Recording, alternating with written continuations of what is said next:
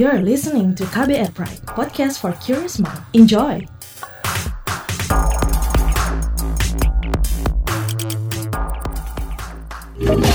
Kamu lagi dengerin What's Trending KBR Pagi. Selamat pagi, saya Eka Juli menemani Anda di KBR Pagi, siaran pagi radio paling update. Akhir pekan ini, kita akan menyoroti literasi lintas agama untuk milenial. Anda ke mana kira-kira akhir pekan ini? Sudah ada rencana mau ke tempat wisata?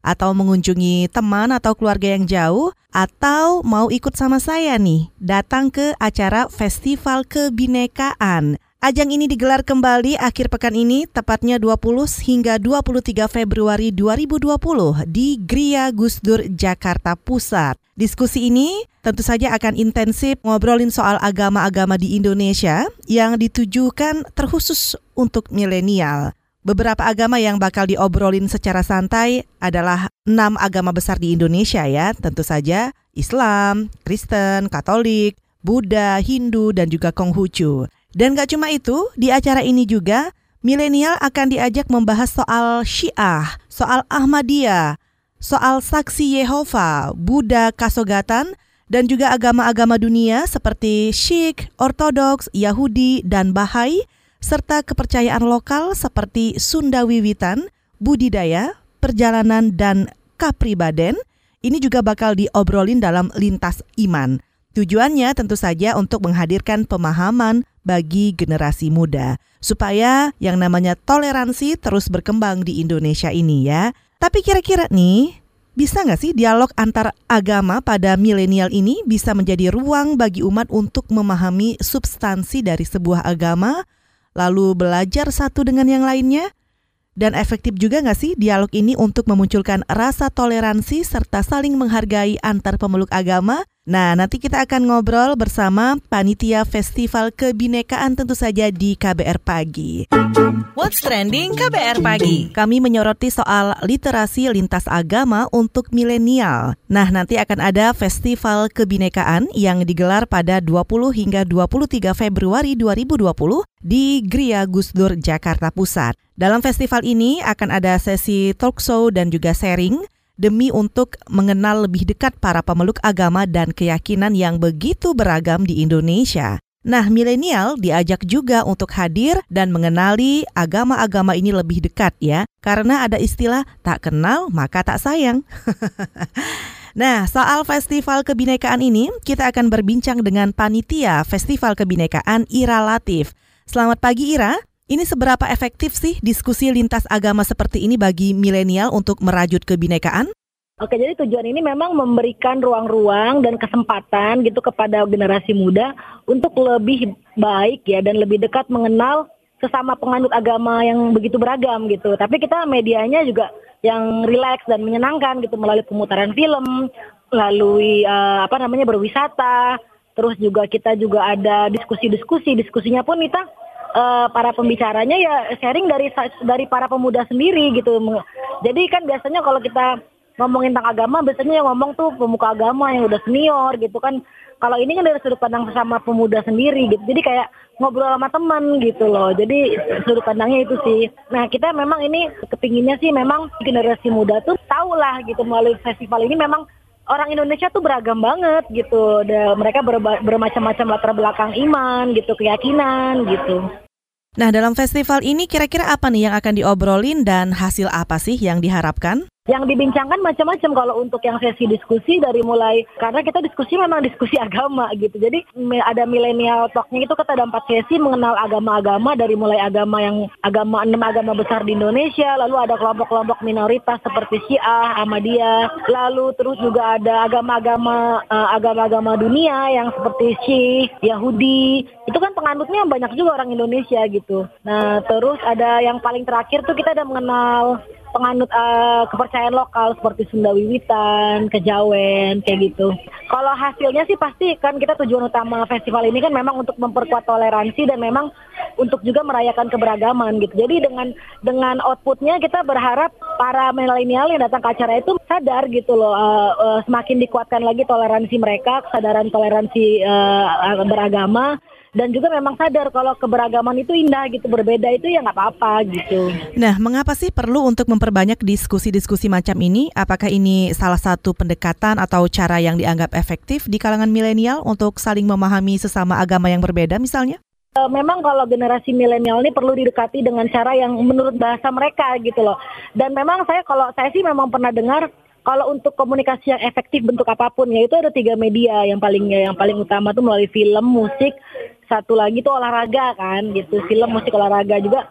Jadi sini kita sudah ada pemutaran film terus uh, yang rileks itu berwisata. Orang orang siapa yang nggak suka berwisata sih gitu, gitu. Jadi ya uh, kita melalui apa sudut pandang yang mengenalkan toleransi ini bukan yang suatu yang suatu hal yang membosankan atau sesuatu hal yang ditakuti gitu. Tapi orang tuh senang untuk uh, terlibat aktif, untuk uh, senang untuk coba lebih dekat karena ya memang ini pengisi acara juga dari anak-anak muda sendiri gitu. Oke, terima kasih Ira Latif, panitia Festival Kebinekaan. What's trending KBR pagi. Pagi. Masih di KBR Pagi yang menyoroti soal literasi lintas agama untuk milenial. Nah, kalau ngomongin soal literasi untuk agama atau keberagaman, ini setara institut nih yang sering sekali menyoroti soal keberagaman di Indonesia. Karena memang setara institut selama ini menjadi lembaga yang menyoroti kasus-kasus intoleransi dan pelanggaran kebebasan beragama di Indonesia. Setara institut juga merekomendasikan penguatan literasi-literasi keagamaan sebagai salah satu terobosan yang harus diambil untuk menyelesaikan kasus-kasus pelanggaran kebebasan beragama atau juga berkeyakinan. Nah, kira-kira bagaimana sih penguatan literasi lintas agama yang semestinya diberikan kepada generasi milenial? Kita akan ngobrol bersama Ismail Hasani, Direktur Eksekutif Setara Institut. Selamat pagi Ismail. Setara Institut kan pernah memberi rekomendasi berupa literasi lintas agama. Mengapa tuh?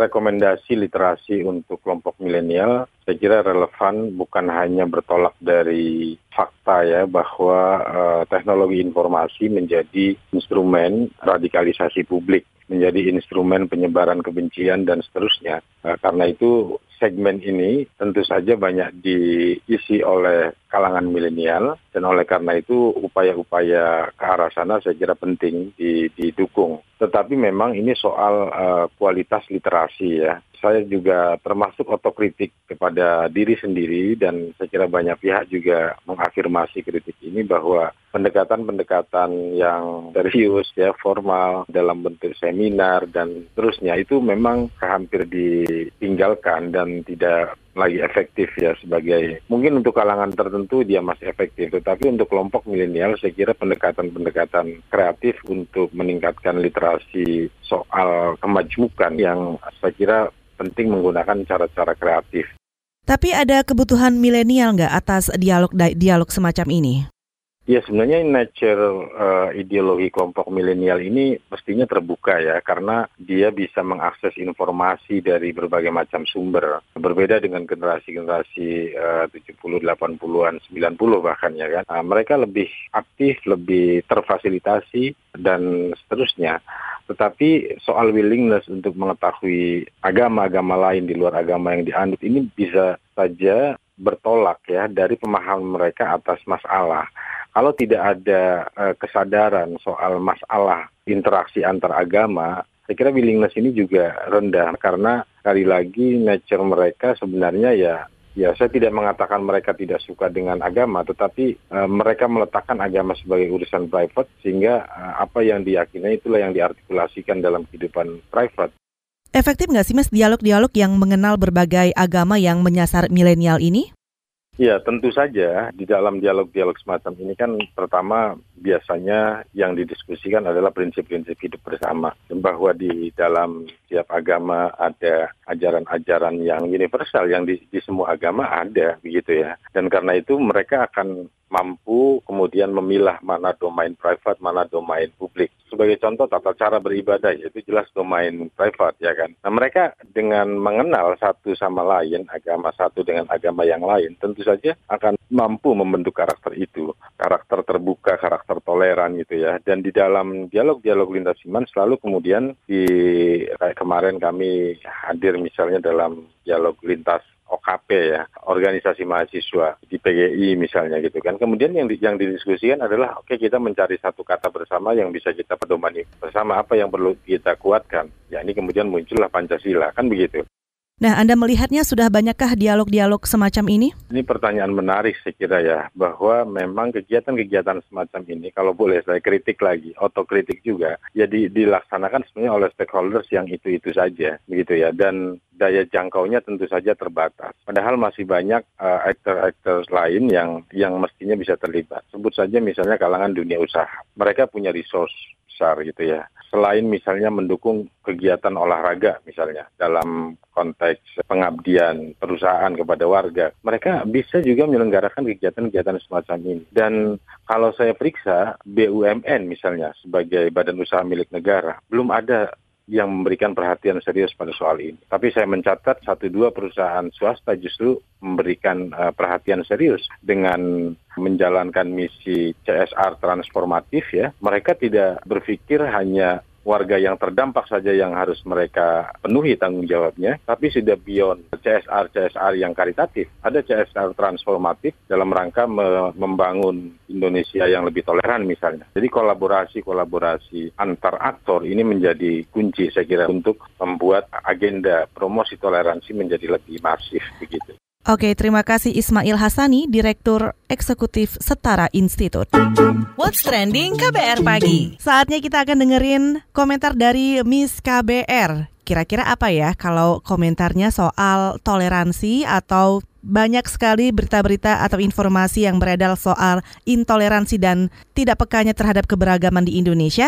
Ini dia, kita langsung saja dengerin Miss KBR. Penasaran sama komentar Miss KBR? Ini dia Miss KBR. Well, mungkin nih ya, banyak juga yang iman kalau anak muda zaman now, entah itu Gen Y, milenial, atau Gen Z, lebih toleran dari generasi sebelumnya.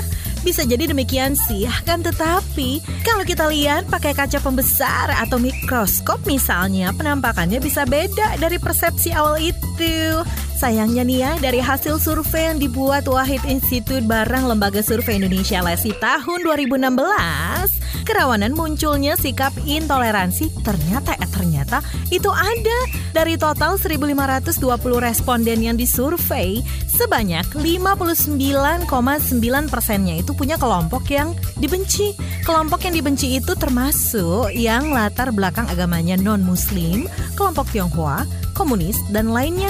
Sementara saudara, dari 59,9 persen itu, sebanyak 92,2 persennya tiada setuju kalau anggota kelompok yang mereka benci jadi pejabat pemerintah di Indonesia. Sementara sebanyak 82,4 persennya bahkan tiada rela anggota kelompok yang dibenci itu jadi tetangga mereka. Ya salam, segitunya amat memendam benci. Ngapain deh ngabis-ngabisin energi? Lagian kan benci itu temennya setan, ya kan? Kata Mak Miss KBR sih gitu. Nggak elok membenci orang. Lah iya Miss KBR tuh kok ya heran loh jadinya. Kudunya ini kan era semua-mua ada tinggal baca, tinggal belajar kalau mau. Eloknya kan ya lebih terbuka. Lagian yang homogen itu kok ya membosankan gitu. Pelangi kan mejukih biniu, indah toh. Dan hitohnya kan Indonesia itu beragam, macem-macem latar belakang orangnya. Lah masa itu nggak bikin kita belajar ngerti, memahami dan menerima orang lain yang berbeza dari kita? Kan itu ada Pancasila Bhinneka Tunggal Ika. Uh, lupita alias lupa. Padahal pemerintah kan punya tuh lembaga khusus unit kerja Presiden Pembinaan Ideologi Pancasila UKPPIP yang dibentuk Presiden Jokowi tahun 2017. Lembaga itu kan tugasnya untuk membumikan Pancasila biar nggak sekadar jadi slogan atau tulisan doang. Kudu diserapi dan dihayati biar sikap intoleran itu nggak muncul bahkan sekadar benihnya. Eh, tapi apa kabar ya lembaga itu? Kok nyaris tak terdengar? Apa kalah sama suara netizen yang budiman? Itu dia tadi komentar dari Miss KBR. Mau tahu besok Miss KBR bakal komentar apa lagi? Tungguin cuma di KBR Pagi. What's Trending KBR Pagi. Anda yang tertinggal siaran ini bisa mendengarkannya kembali di podcast kami. Klik saja kbrprime.id cari logo What's Trending dan juga WhatsApp Indonesia. Oke, saya Eka Juli pamit. Salam. Terima kasih ya sudah dengerin What's Trending KBR Pagi. KBR Prime, cara asik mendengar berita. KBR Prime, podcast for curious mind.